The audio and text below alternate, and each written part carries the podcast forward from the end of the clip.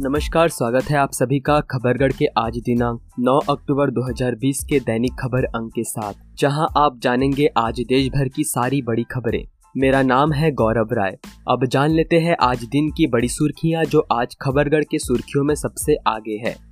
केंद्रीय मंत्री रामविलास पासवान का पार्थिव शरीर आज सुबह करीब नौ बजकर तीस मिनट एम्स से उनके 12 जनपद स्थित सरकारी घर पर लाया गया। वहाँ प्रधानमंत्री नरेंद्र मोदी और भाजपा अध्यक्ष जेपी नड्डा ने पासवान को श्रद्धांजलि दी।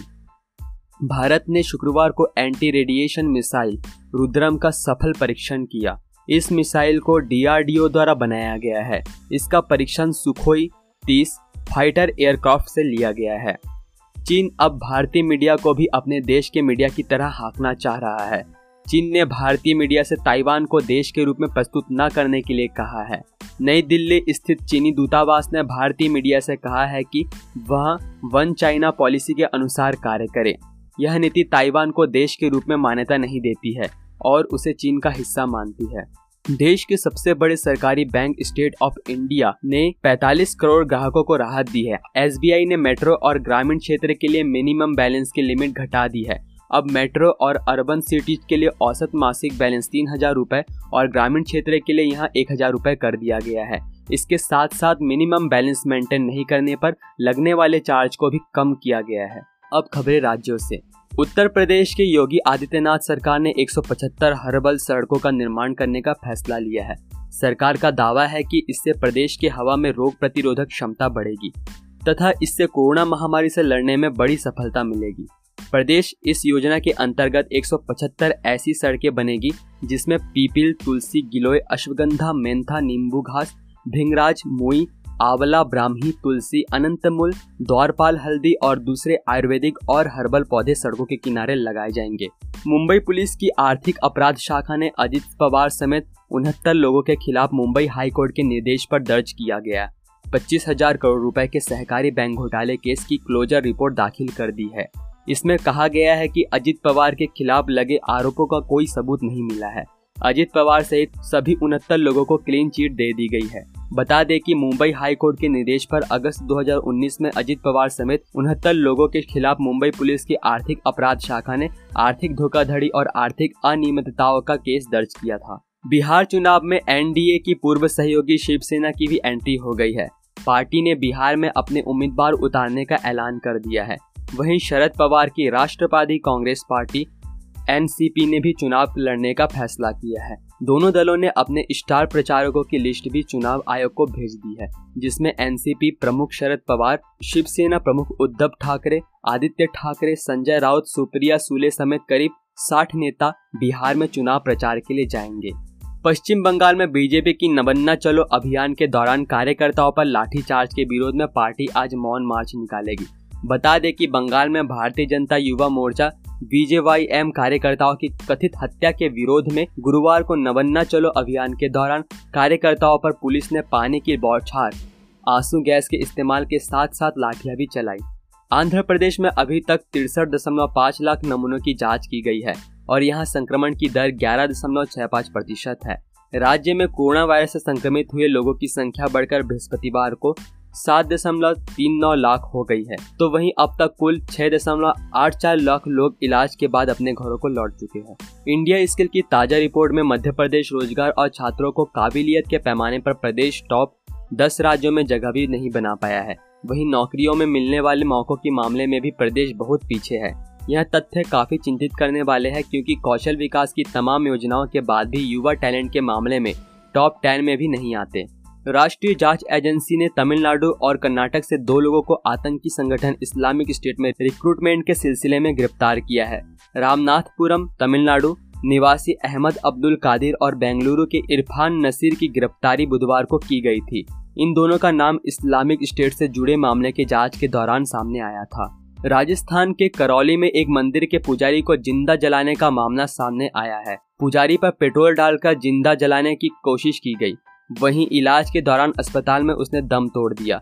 पुलिस ने मुख्य आरोपी कैलाश मीणा को गिरफ़्तार कर लिया है। पुलिस की ओर से दी गई जानकारी के मुताबिक दोनों पक्षों में मंदिर ज़मीन को लेकर विवाद था। कर्नाटक के मुख्यमंत्री एड पार्डी के पलानी स्वामी ने गुरुवार को कर्नाटक के मुख्यमंत्री बी एस येदियुरप्पा से कर्नाटक में स्थित सरकारी मान्यता प्राप्त तमिल स्कूलों को फिर से खोलकर उसमें तमिल शिक्षकों को नियुक्त करने का आग्रह किया। युदियुरप्पा को लिखे एक पत्र में मुख्यमंत्री ने कहा कि उन्हें कर्नाटक तमिल स्कूल और कॉलेज एसोसिएशन के प्रतिनिधियों से प्रतिनिधि प्राप्त हुआ था, जिसमें उन लोगों के कर्नाटक की स्कूलों में तमिल शिक्षकों के रिक्त पदों के बारे में बताया था। गुजरात सरकार त्योहारों के लिए नई गाइडलाइन जारी की है। सरकार ने नवरात्रि, गरबा, दशहरा दिवाली के लिए आयोजित होने वाले समारोह को लेकर गाइडलाइन जारी की है। सरकारी गाइडलाइंस के मुताबिक, भक्तों को मूर्तियों को स्थापित करने और स्थानीय अधिकारियों से अनुमति प्राप्त करने के बाद सार्वजनिक रूप से खुले स्थानों में पूजा करने की अनुमति होगी। प्रसाद को छूने या प्रसाद वितरण की अनुमति नहीं होगी। इसके साथ ही मेलों, रैलियों, प्रदर्शनियों, रावण दहन, रामलीला शोभा यात्रा जैसे बड़े कार्यक्रमों में जहाँ बड़ी संख्या में लोग इकट्ठा होते हैं, उन पर प्रतिबंध रहेगा। 200 से अधिक लोग इकट्ठा नहीं हो सकेंगे और कार्यक्रम की अवधि केवल एक घंटे की होगी। राज्य सरकार इन सभी दिशा निर्देशों को 15 अक्टूबर 2020 से लागू करेगी। ओडिशा के जंगल मंत्री विक्रम केशरी आरुख ने कहा कि राज्य में लगातार बढ़ती जंगल सीमा को देखते हुए और तीन संरक्षित जंगल का प्रस्ताव है। इसके अलावा सूनाबेड़ा संरक्षित जंगल की सीमा को और 110 वर्ग किलोमीटर बढ़ाए जाने का प्रस्ताव विचाराधीन है। तेलंगाना में कोरोना वायरस संक्रमण के एक नए मामले सामने आने के बाद राज्य में संक्रमित लोगों की संख्या बढ़कर दो दशमलव शून्य आठ लाख हो गई है और सात और लोगों की मौत हो जाने के बाद मृतक संख्या बढ़कर 1208 हो गई है। सुप्रीम कोर्ट ने बृहस्पतिवार को 24 साल पुराने एस एन सी लवलिन भ्रष्टाचार मामले में केरल के मुख्यमंत्री पिना रई विजयन को मामूली राहत दे दी। शीर्ष अदालत ने सीबीआई से कहा कि इस मामले में विजयन व दो अन्य को आरोप मुक्त करने के आदेश के खिलाफ बहुत ठोस आधार के साथ ही आए, क्योंकि केरल हाईकोर्ट और निचली अदालत अपने फैसले में इन सभी पर मुकदमा चलाने की आवश्यकता नहीं होने की बात कह चुकी है। झारखंड मुख्यमंत्री हेमंत सोरेन प्रोजेक्ट भवन में जेपीएससी द्वारा नव नियुक्त जिला खेल पदाधिकारियों को नियुक्ति पत्र वितरण किया। सभी 24 ज़िले में खेल पदाधिकारी की नियुक्ति हुई है, जिसमें दो महिला खेल पदाधिकारी शामिल है। गुरुवार को सीएम ने कुल 23 ज़िले के पदाधिकारियों को नियुक्ति पत्र दिया। असम में प्रदेश सरकार ने बड़ा फैसला लिया है। सरकार ने मंत्री हिमांता विश्व शर्मा ने घोषणा की है कि राज्य के सभी सरकारी मदरसे बंद किए जाएँगे। उन्होंने कहा कि पब्लिक के रुपयों से धार्मिक शिक्षा देने का प्रावधान नहीं है, इसलिए सरकारी मदरसे अभी नहीं संचालित होंगे। इस आदेश का नोटिफिकेशन अगले महीने जारी कर दिया जाएगा। पोस्ट मैट्रिक स्कॉलरशिप घोटाले को लेकर पंजाब सरकार की परेशानी बढ़ती जा रही है। संत समाज ने 10 अक्टूबर को पंजाब बंद का आह्वान किया है।